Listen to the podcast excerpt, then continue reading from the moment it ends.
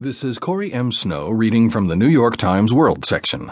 In Face of Brexit Signs of EU Pulling Together by Alison Smale.